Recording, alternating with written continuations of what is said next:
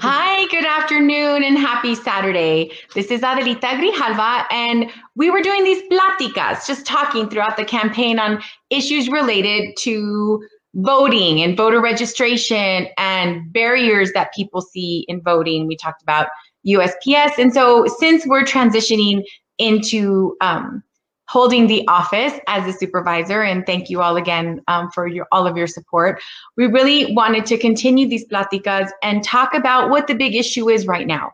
And quite frankly, it's COVID nineteen and our community and how it's affecting our community.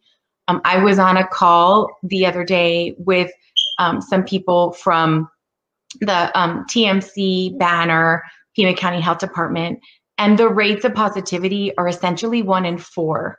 So of, of the four tests that are being taken, one person is positive, and a lot of people don't even realize that they have it. And so I think that it's important for us to have a conversation, to continue to talk about it, because as much as, you know, the Pima County Health Department has their, um, has all of their, their, their press conferences, that kind of thing. And thank you, Doctor Cullen, for joining us. I was just talking about you. Um, you know, we want as a community to continue to provide opportunities for people to access information. And so joining me today, I'm so very thankful, is Doctor Cullen from the Pima County Health Department and Gloria Hamelitz, um, longtime director of the John Valenzuela Youth Center. And I feel like we've been doing the same kind of work for over twenty years, so I'm very appreciative.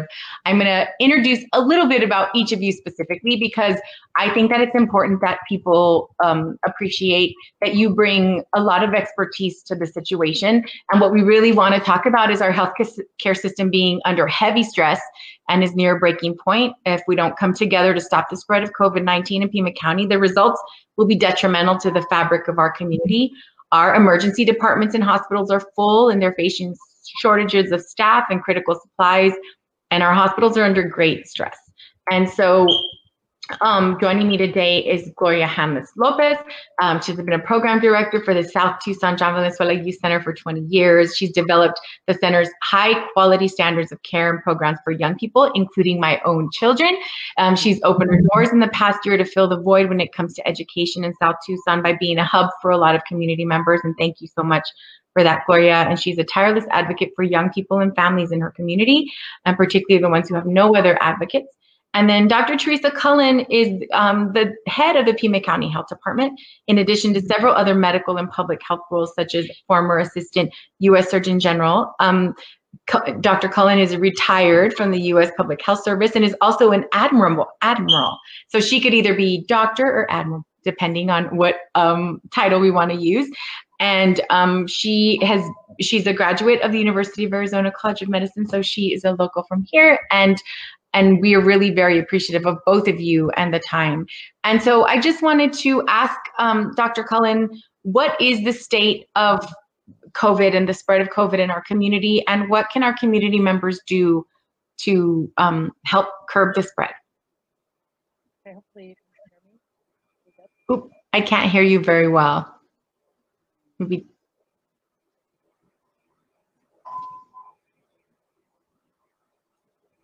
that better now? A little bit, yeah. If you can talk louder, that probably will do it. Okay. Um, so currently, COVID is in what we would call a state of accelerated transmission in the community. Uh, that's typical to a lot of communities right now in the United States, but you may be aware that as of yesterday, Arizona had the highest accelerated transmission in the country, very similar to what we had in June or July. So we track COVID through a couple different metrics.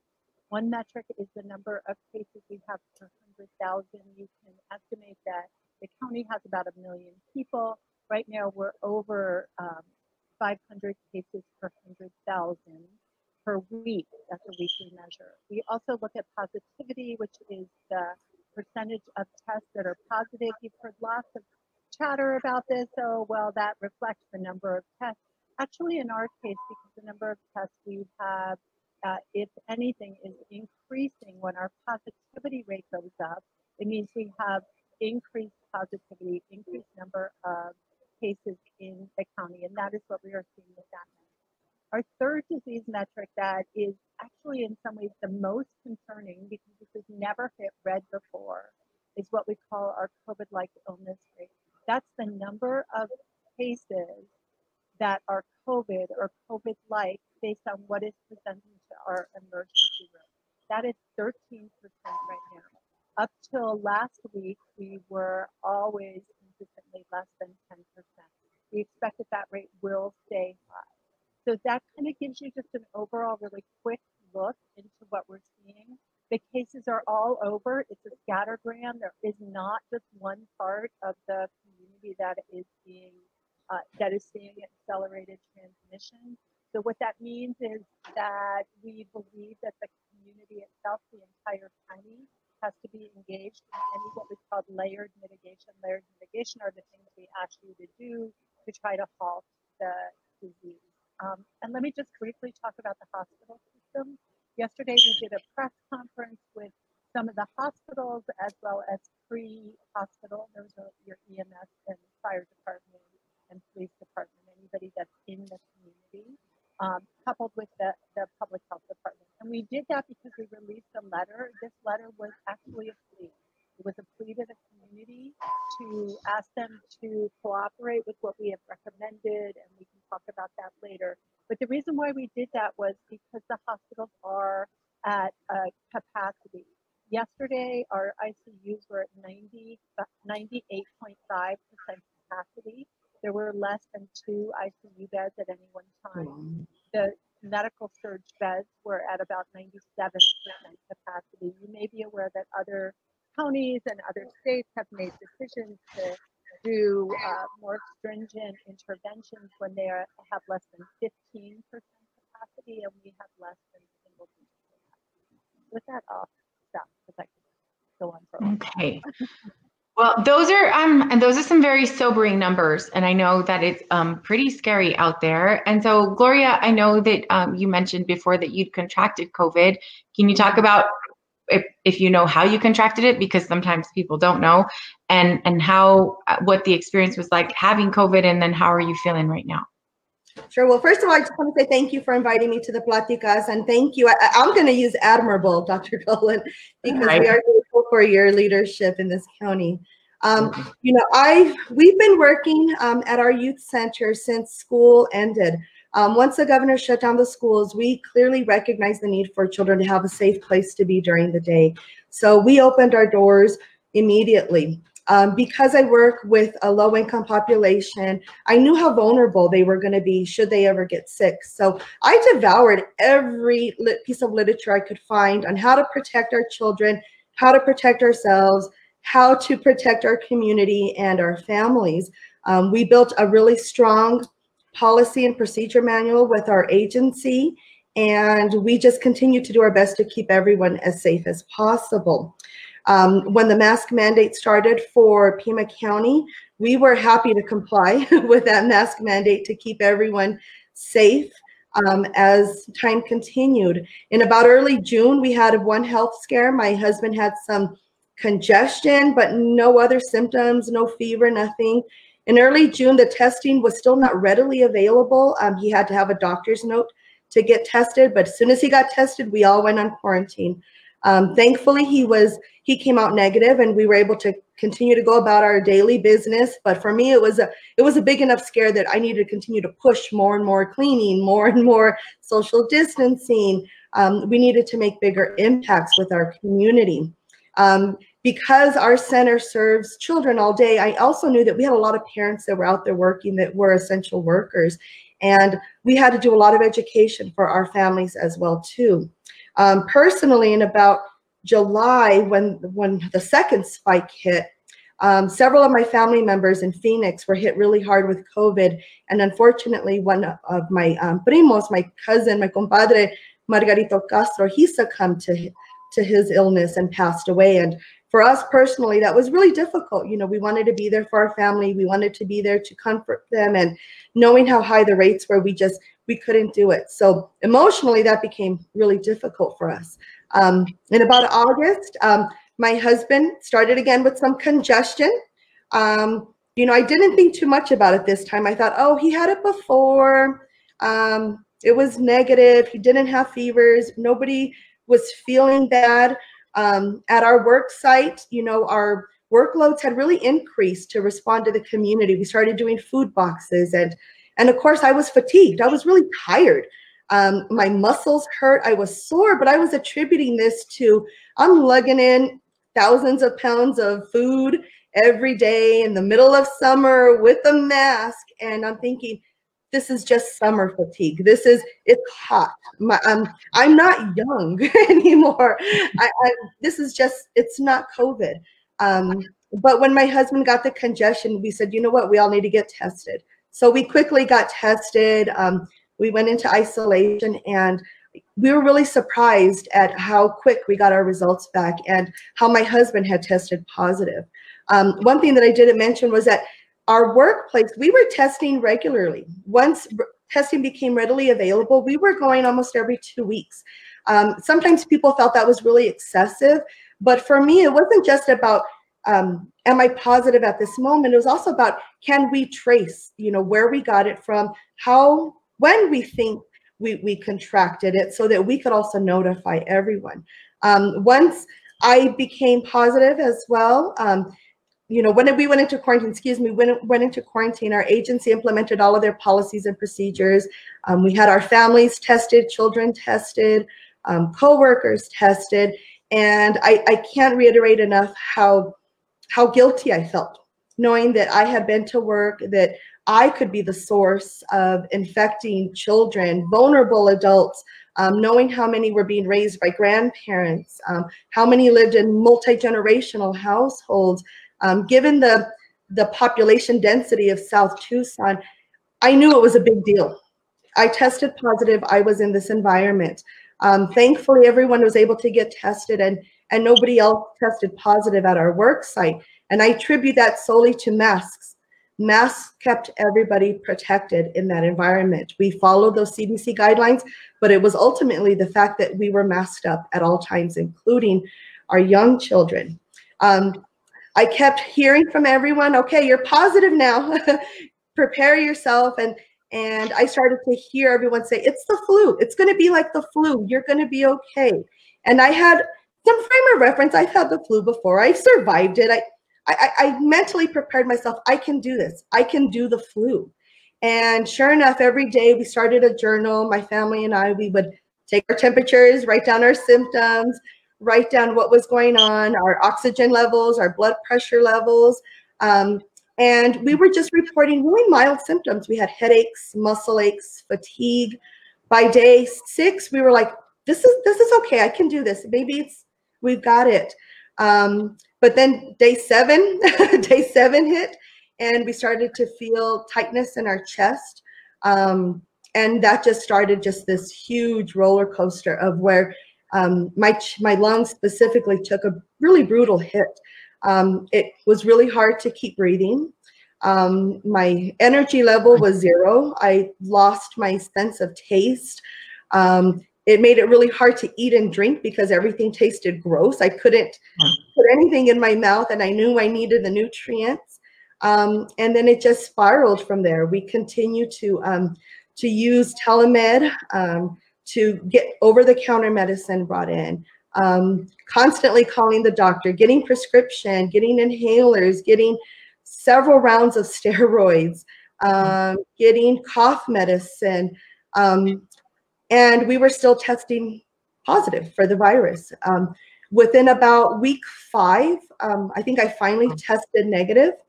Um, but by then, I, I was still pretty tired. I was pretty fatigued. Um, I definitely had developed asthma. Um, I really struggled to breathe, to do smaller activities. Um, in my household, I was the healthy one.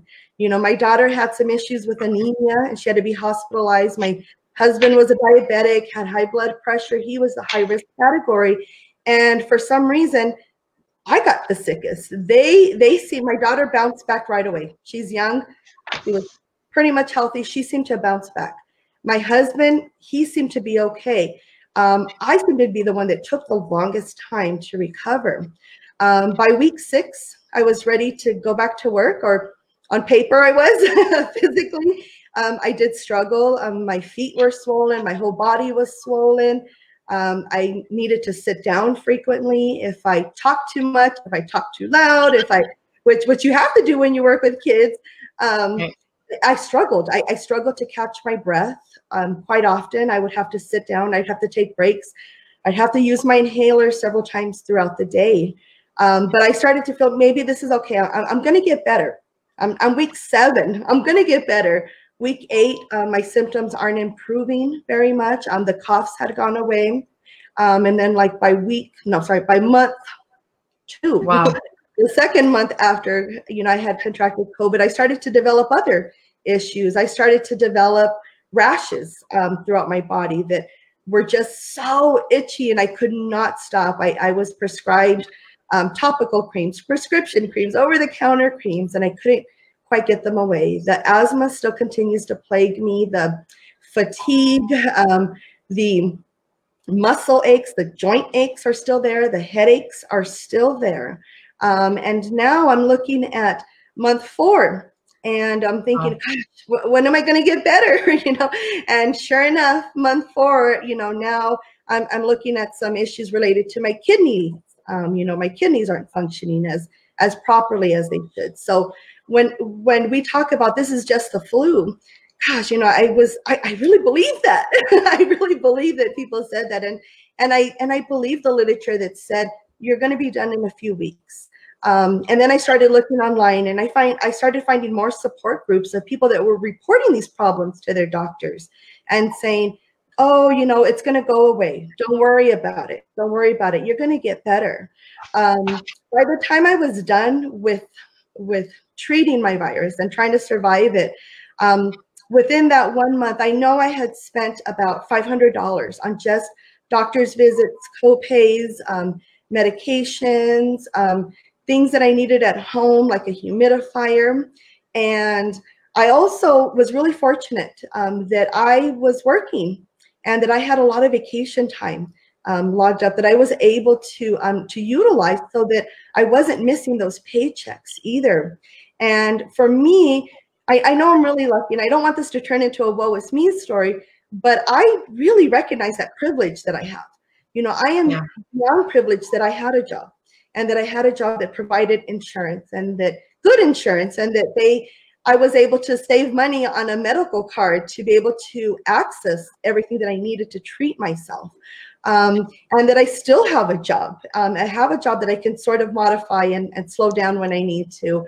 Um, and that I still have health insurance. And, and I think it's so important to recognize that because I know so many families don't have that privilege. I know that they don't have those regular doctor visits. So they can't afford the seventy-five dollar telemed visits, that they can't afford the medications. I know that my insurance at one point denied my asthma inhalers and I had to pay out of pocket for those. And, you know, for me, that's what I really struggle with is that yeah. I can see why so many people are not surviving. And, and, why and what I And what your your story, people are relating. I mean, people are making comments basically saying that is that was my experience too. Because what happens is you hear people saying that they're asymptomatic. And I think what that means is that for some people that you're not in the hospital, but, but you're still having symptoms that you might not be able to identify. So Doctor Cullen, how rare is or how common is Gloria's story where you have it and then you still have symptoms that linger weeks, months after the initial um, positive test? Yeah, first, Gloria, thank you so much for your willingness to share what happened to you. So important. I, I do, right? It's really important that people realize this is not the flu. And not only is it not the flu in terms of the death rate, but it's not the flu. Can you move your mic up a little bit, Doctor Cullen, or because it's hard. There, there, perfect. Yeah, thanks. Okay, good. So, um, So Gloria's, the Gloria's story, the initial part of it's pretty typical. People get sick, they think they just have a little cold, maybe they had a little sniffle. And then you went into this spiral, which is the thing that scares us the most about this disease. So we estimate that somewhere around ten percent of people are what are now called long haulers. Mm-hmm. Gloria is a long hauler. She has done this for months on end, and she still is suffering consequences. Remember, COVID nineteen has a large inflammatory component to it. So a lot of what Gloria is describing is related to the activation of the inflammatory response in her body, and her body saying, I'm going to keep you on this really high level. I'm going to make you tired. I'm going to do all these things. I'm going to potentially hurt your kidney. I'm going to give you headaches. I'm going to give you fatigue. And you're going to work through this. That what we don't know is what happens to these long haulers, right? We've only had this, we have had this in a year. So there's lots of lots of what we call cohorts, groups of people, like Gloria talked about. How, remember, Gloria, you talked about how you found groups on on the line online that you could work with, and that's what people are hoping for. That through the aggregation of people and us uh, following them over, what I hate to say, but is what probably years, we'll be able to see the long term. It doesn't mean that a certain segment of the population just gets a sniffle, because they do. There are people that only get a sniffle or say they don't get anything. We think everybody gets something, but they might not recognize it. They might recognize that I had a headache with two hours. But Gloria's story should be concerning to everyone. And really, thank you so much for your work. Thank you. I am, and I and I think that what you say about the um, importance of appreciating that we have a network, like we have insurance, we have jobs, we have people that were looking out for us and offering, you know, do you need me to take food? Do you need me to do these things? And my concern is the people that don't have that network of, you know, or somewhere else to go and isolate. And so um, where can people turn, Doctor Cullen or Gloria, when, you know, they get that call from the Pima County Health Department, or they get that positive test and know they have to go somewhere? Where where can they go for help from the county? So, so I'll respond from the county, and then I'd, I'd love to hear Gloria's perspective from the community. So from the county, what happens is our case investigators and or our contact tracers do um, care resource coordination. So if you are contact, this is, and Gloria, thank you so much for reminding us, in June, testing was not available. Your experience is very difficult. So I'm going to talk about what it's like now, not what it was like six months ago, because there were lots of problems. But now there's care coordination, care resource coordination. We do that. Um, Chicanos Por La Casa is helping us do part of that in the county through some work with the state, as well as I R C, the International Rescue Committee, as well as our staff, our, our REACH staff, which is our racial equity staff. People run through a series of questions and ask people what they need to have access to. Now, it is clear that we cannot meet everyone's needs, especially if they're related to fiscal resources, but we do try to get people in touch with and provide them what they need to have. Yeah. And so one of the resources that was helpful that I've heard about is two one one. Like, instead of nine one one, calling two one one, and they have, you know, it goes to, it really, I think, ideal, created for mental health services, but I, now there are other, you know, if you have emergency housing needs or food, um, rental assistance, that kind of thing, two one one is something that I've heard is working. Gloria, do, do you know of anything else that we can share with people? Great, definitely. You know, the, the contact tracers with Pima County definitely were a major lifeline. While I, I can't reiterate my privilege that I had of, I had a network of support, and I was able to get care. You know, I couldn't stop asking the questions when they called. Like, okay, well, I'm okay, but what if someone needs food? I, I wanted to know, what do you know? Do you have the right resources to send other people? So I know that they are very well trained and very well versed in connecting people with food, um, connecting them with resources. And, you know, the bigger things like they need, like you've mentioned, are the financial resources. You know, that's something that they just can't do. Um, giving them a safe place to quarantine, that's something that they can't do. But they were very vital in providing excellent knowledge in how to quarantine within your house, um, how to keep journals, how to um, keep track of your symptoms, how to get resources.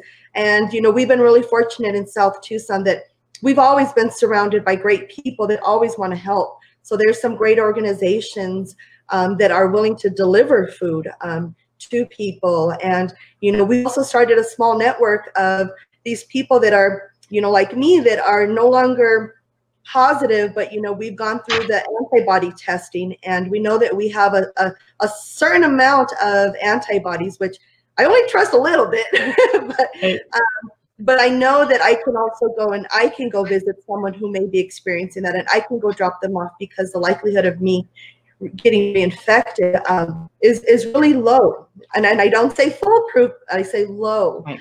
Um, because I know that even though I have this immunity, um, I, I feel that my body's defense system um, is really low. Uh, I just feel that my body can't even handle a sneeze. I mean, maybe I can fight off the virus, but I don't know if I can handle a regular cold or a stomach bug that's going out there, just because my body's still trying to, to fight off these other issues that are going on. But definitely, Pima County's done an excellent job with the contact tracers. Yeah. Um, we had a question from Paul Loveless. Um, with the numbers so high and hospitals at capacity, do you think employers should do everything possible to allow employees who can work remotely to do so? I would say yes. I'm going to go with yes. Um, I am. I was concerned that uh, with depending on what your job is, you know, some people are not able to, and I understand that from Tucson Unified. They're, you know, people that are working food service or custodial staff. I mean, unfortunately, it tends to be the people that make the least in organizations that are the ones that are the frontline people that are, you need there to, you know, clean and disinfect and do things. But are we doing everything we can as a community, not just Pima County or the city, but as a community, to encourage people to stay home and really reduce the numbers that are inside, you know, office buildings? Well, you know, for I, I, I wholeheartedly agree. I think employers should be doing more. I think we need to look at systematic ways that we can reduce services, um, especially when it comes to the south and the west side of town, because we know that makes up the bulk of our essential workers um, that have been the ones keeping this economy and this community going um, by keeping those supermarkets open, hospitals open, all of that. And they are the ones that aren't getting that time off, and they're the ones that are coming back to our community. But for me, my biggest concern is really, you know, how are we going to support all of these families? And, and you know, I know I mentioned I'm maybe a few, a percentage of those long haulers, but I'm also concerned, does Pima County, um, have you started looking at that infrastructure of how are we going to treat all of these people? Um, in a meeting I had last week with um, Supervisor Viega, she mentioned she, she's comparing this to the T C E contamination, where we needed to have clinics on the south side. You know, do we need to start looking and creating that system so that we can start treating um, families and all, especially on the south and the west side of town? Yeah. So um, let me I, let me respond to that. So we are working with the university. There is a long-term study going on with them related to people that are positive, and it has two components. One is um, first responders, including healthcare workers that are positive. And the reason for that is that it was really uh, pretty easy to enroll those people and be able to do multiple tests throughout and follow them. And then we are working with them to ensure that there is a way to at least evaluate the data.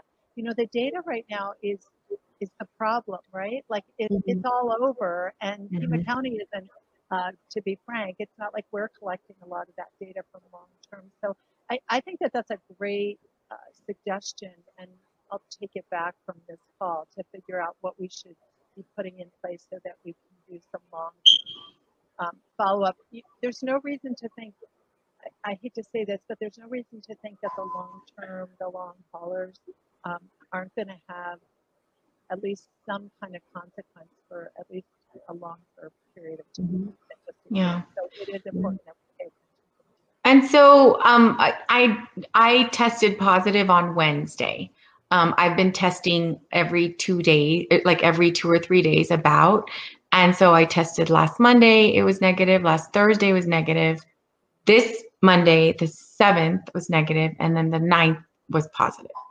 And so I was able to quickly isolate. I received a call from the Pima County Health Department before I received the information from labs, but um, I'm right now, you know, it's one of those things where I think the fear of, oh my gosh, what's coming, that I'm, you know, not sleeping well, all of those things that happen. And then you have to worry about who did I expose?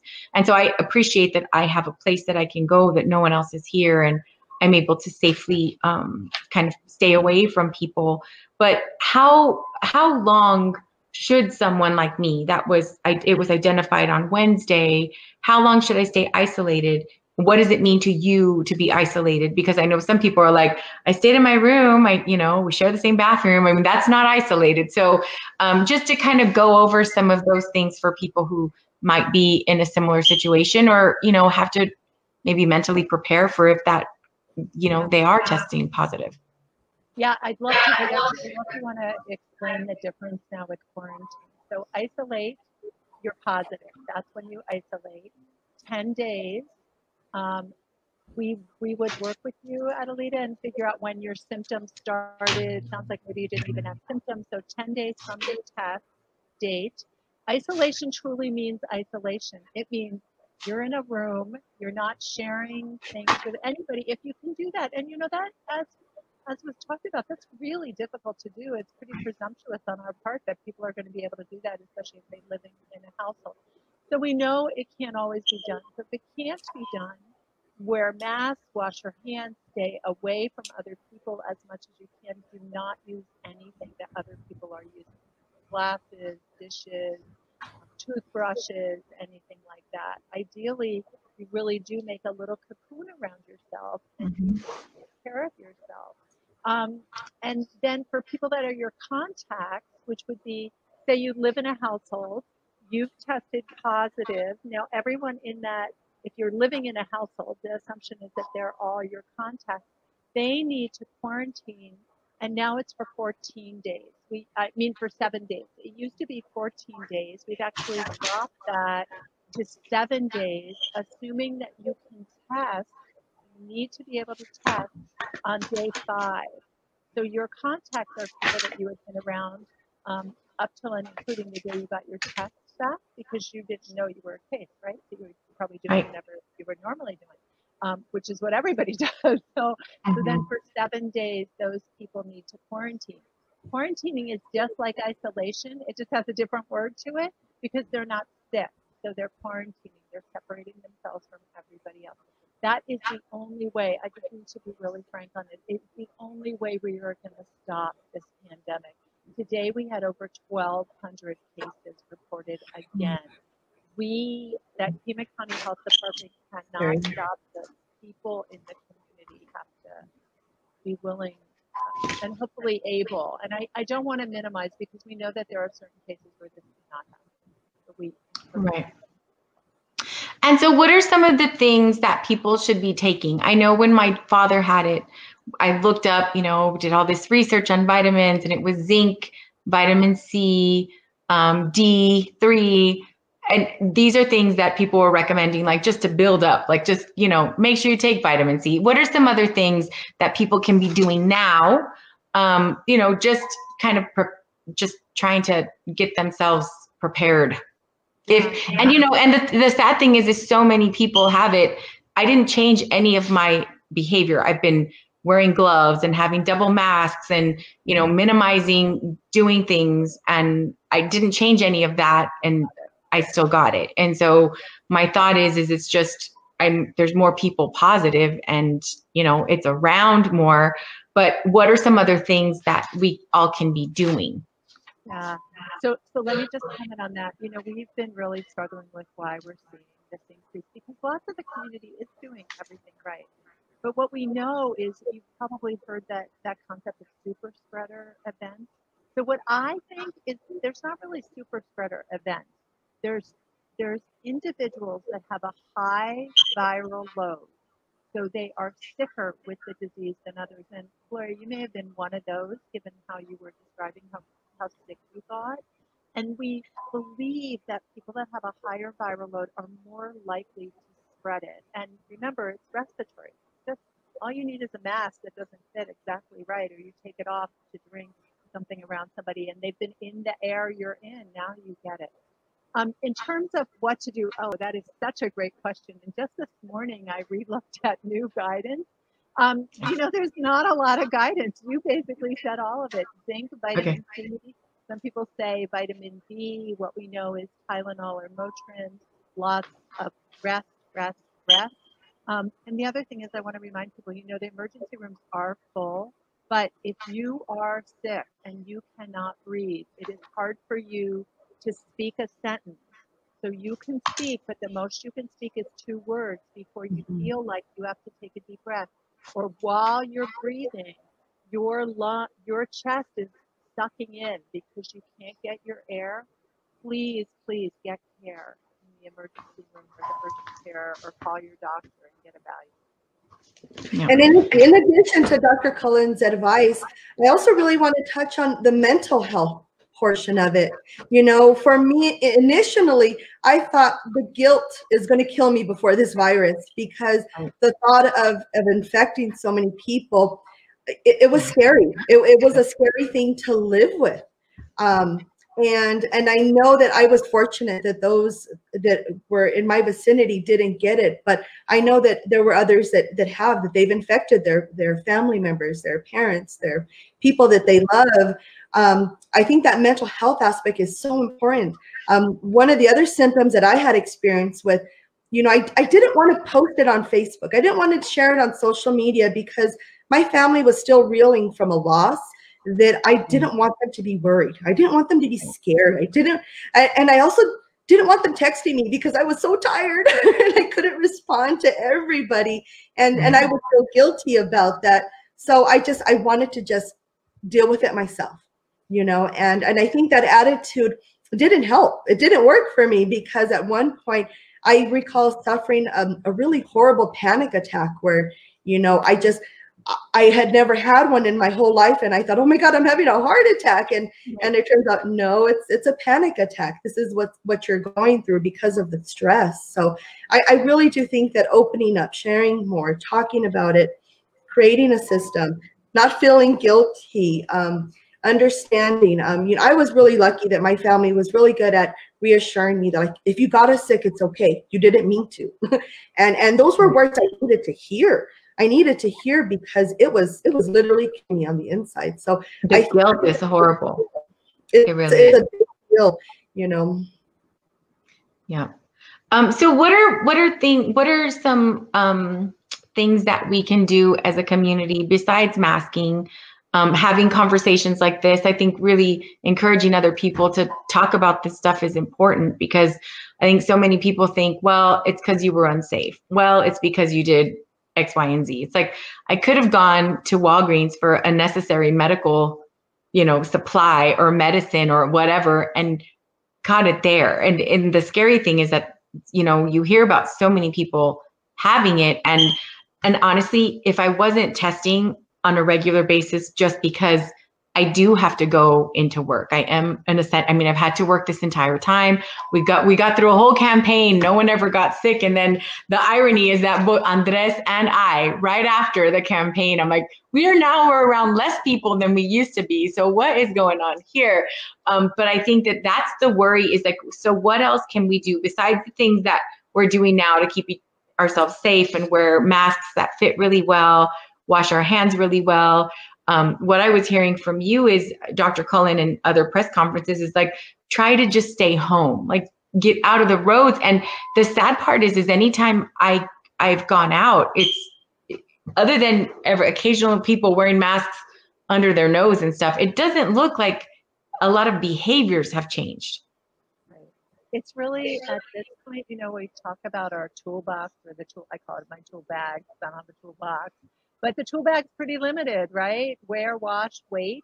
Um, I did I did want to tell people that that last wait, uh, I did a veteran webinar last week, and one of the veterans said it's really wingspan. So put your arms out and see how far they go. That's how far you need to be apart from people.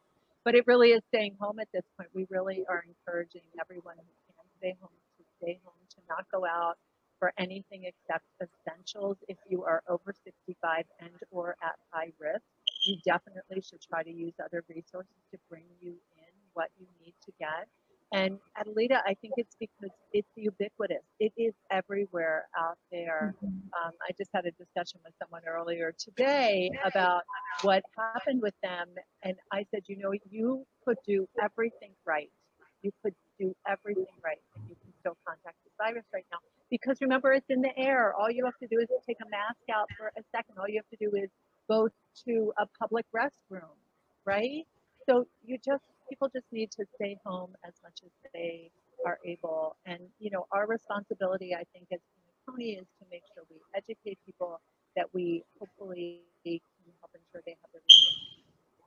Yeah, well, I'm I'm so happy my soon-to-be colleague, um, Supervisor-Elect Doctor Matt Hines, is able to join us. I know he's really busy, um, but he has been an attending physician at T M C since two thousand three, and um, oh, we had a connection, so he'll come back. But um, and then he's treating patients with a range of diagnoses from heart attacks, head trauma, chronic conditions, um, but he's also really has a lot of information about COVID. And so I'm hoping that this is him again and that he can talk about what it's like for a frontline person. Hello, Matt, how are you? Can you hear me okay? Oops. Hi there, thanks. Oh, almost, he'll come back. This is why we try to have a dry run early. It doesn't always work out that way. Um, but I know, you know, he's working, so it is what it is. Hello, sir, how are you? Can you hear me okay? Is it working now? It's, well, I can hear you. It's not necessarily connecting with your mouth, but that's okay. We, as long as you get the information out there. So can you talk to us a little bit? Thank you for coming and, and chatting with us. We're really talking about COVID in our community, and I'm joined by Doctor Cullen and Gloria Hamelitz-Lopez, and we're just want to for you to have an opportunity to share what your experiences are as a frontline worker. Like, what are you seeing every day? Sure, and I appreciate the opportunity. Um, you know, it's really in the emergency department uh, where I admit patients to the hospital. It's, I mean, it's just, it's packed. There's a lot, a lot more respiratory cases, these types of viral illnesses, or likely COVID coming in than we would normally see, even though this is starting to get into our flu season. So um, a lot of folks that are very, very sick. And uh, if you, if, a lot of people taking up I C U beds, many of them, um, in fact, most of them from from COVID nineteen. And I just, to explain a little bit about why the hospitals are having trouble and why they start to get filled up, it's because, um, for an example, if you have an open heart surgery, you're in the hospital and I C U for maybe four or five days. But a lot of patients with COVID nineteen need to be there eighteen, twenty, twenty-one days or more.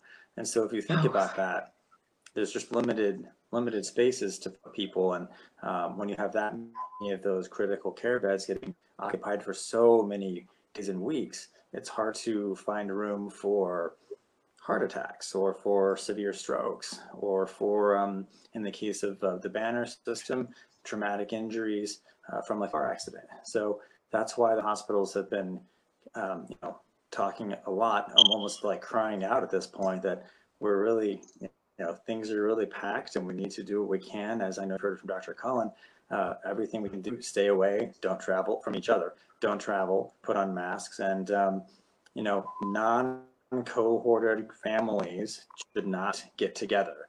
Meaning if you're already staying with, you know, your spouse, kid, that's fine. But like, you shouldn't merge that group with, say, a neighbor who has four or five members of their family if you're not already in contact with them on a regular basis, because that those little meetings actually spread COVID a lot. Yeah. So what we saw, I know that um, Gloria and I were talking about it before we started. What we saw at Thanksgiving is that a lot of the behavior stayed very similar. We saw a lot of cars driving up to people's homes, um, a lot of people coming in and basically having Thanksgiving kind of as usual.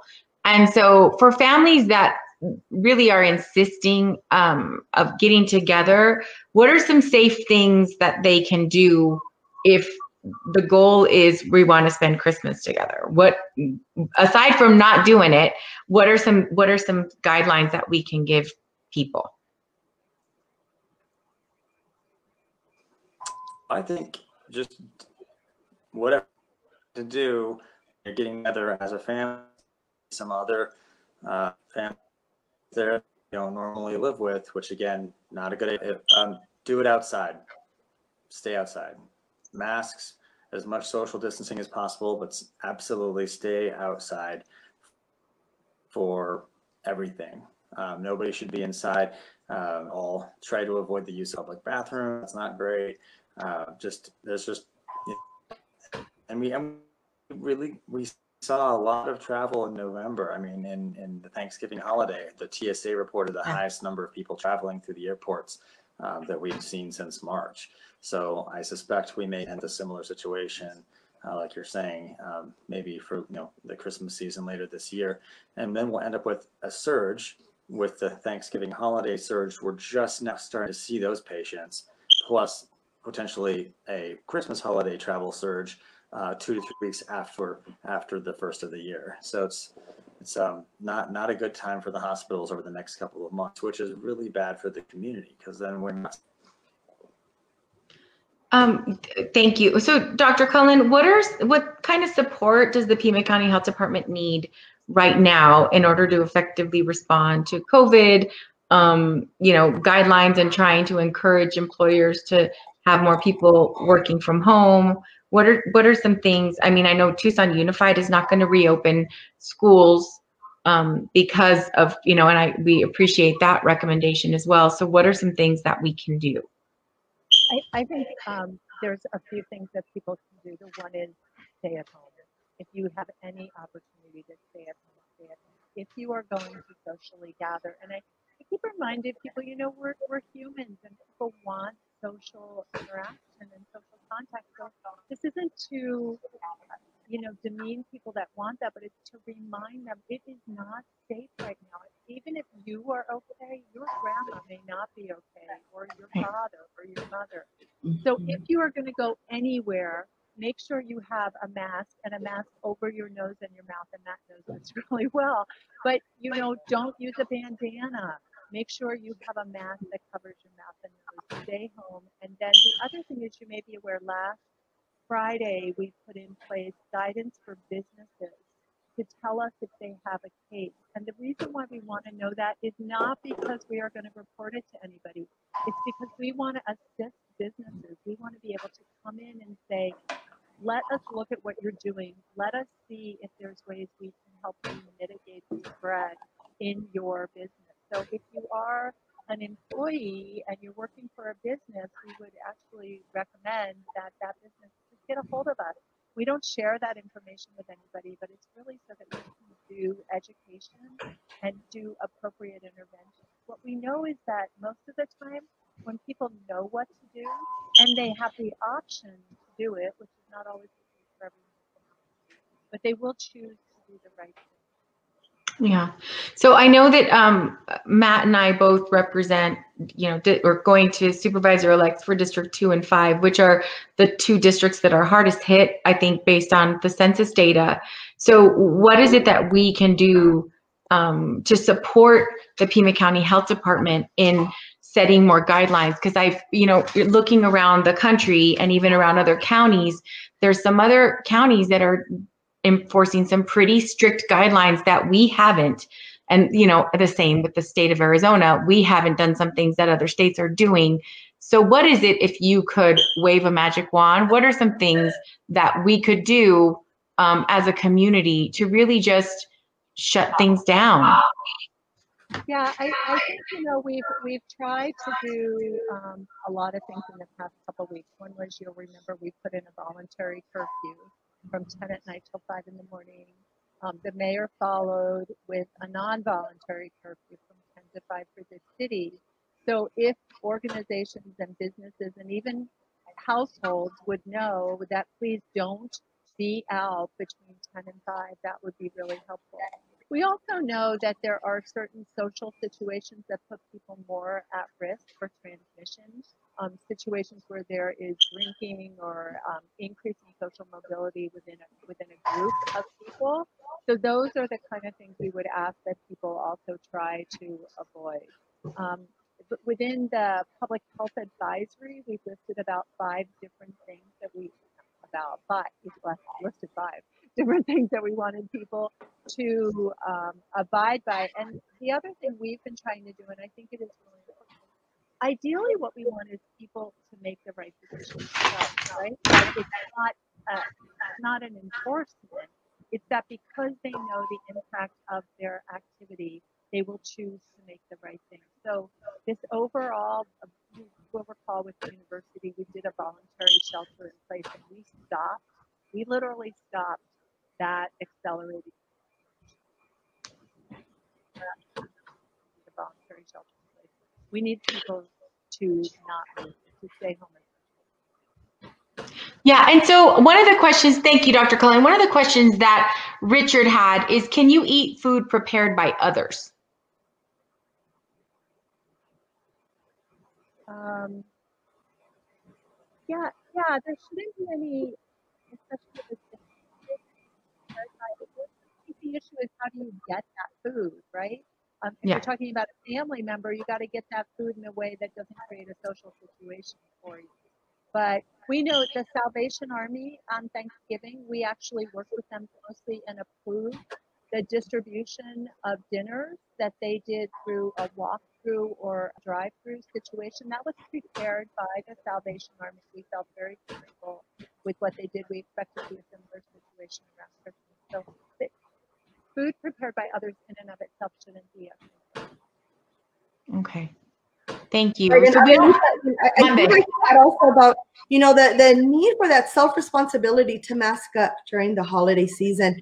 I think it's so critical for people to really understand that you're probably more likely to get it from somebody you love than from a complete stranger or at the supermarket because, you know, you come home, you lock your door, you think you're safe, and you rip off that mask. And for us, our contract tracing led us to um, – my husband, he got it from his mom. You know, he thought mom's never going to hurt me. I'm, I'm not going to get it. And, and mom got it from her other son who was working and was around a lot of people that were not complying with their masks. So I think it's really critical to understand that and, and to recognize that comfort level that we have or where we think I wouldn't give it to them. They wouldn't give it to me. This isn't a choice. It happens. And right. It happens when you take off that mask. And I know that people are, are really experiencing this COVID fatigue. Um, and for especially for the Mexican culture, you know, these are sacred times. You know, this is when, like today is Dia de las Virgencitas, and, and we traditionally would be in church, and we're making tamales, and we want to be around our family. And these are holy obligation days. And when it comes also to just your responsibility, you have to wear a mask, especially around your family. But I also, you know, want to put a call out there to some of the churches that are still open at this time. We know that these are holy days. We know that there's obligations, but it, it frightens me when I drive around and I see churches that, that are allowing people to come into their facility, that are still holding masks. And, and it scares me when I think of, you know, the priests locally that have already contracted this virus. Um, you know, it, it, I also look at some of these very well-intentioned, generous people that want to do toy drives for kids, that want to support our families that are in need. And, and they need it. I get it. They need it. But, you know, they're not changing the, the way that they do it. Frightens me. Frightens yeah. me the fact that you're going to have a toy drive and kids are going to come in and, you know, they're they're low income. And, and, and I always go back to that privilege I had where I was able to survive. And I know that others don't have that. So it's, it's still a lot more education that we need to do for our community. I, I agree. And I think that outreach in Spanish and other languages, our refugee communities are also experienced. I mean, I pass by a lot of um, churches of different nationalities and, and religions, and um, they're all packed too. So it's not, you know, I, and one of the things that I, I keep saying is when we were growing up, it's a big thing where, like, you know, when you walk into the house, you're like, well, ve saluda tu nana, ve saluda todos, give besitos to everyone. And now everyone's like, here's an elbow. Like, I don't think I hugged my dad in months, months, because it's like, we like do a foot or an elbow and, you know, um, but I think that it's, it's awkward and uncomfortable, especially for people who, like, I raised my kids. So, like, you go say hi to everyone, you say bye to everyone. And now we're like, from the door, like, see you guys, we're not even going to walk in the house. Um, but I think that, you know, one of the things that is difficult is trying to think about holidays without your family. Um, the last time my entire family was together was my Nana's funeral. And literally the next week we were all shut down. And so it just was like a tiny window. So we're all trying to deal with loss. And like you, Gloria, you're talking about it too, you know, the more I look at people like on social media, it's like, you know, there's all these pictures and tributes to people who have passed away because of COVID mostly. And, um, you know, we can't honor those people. We can't honor our friend Richard Elias.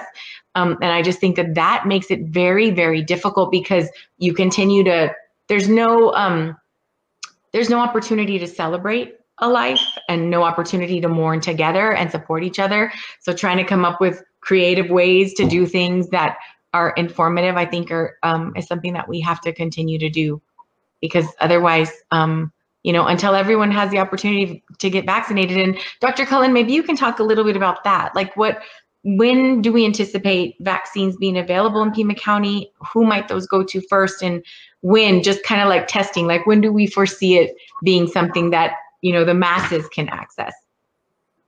Yeah, so um, we do expect that we will have vaccines in the community December seventeenth. That's our hope.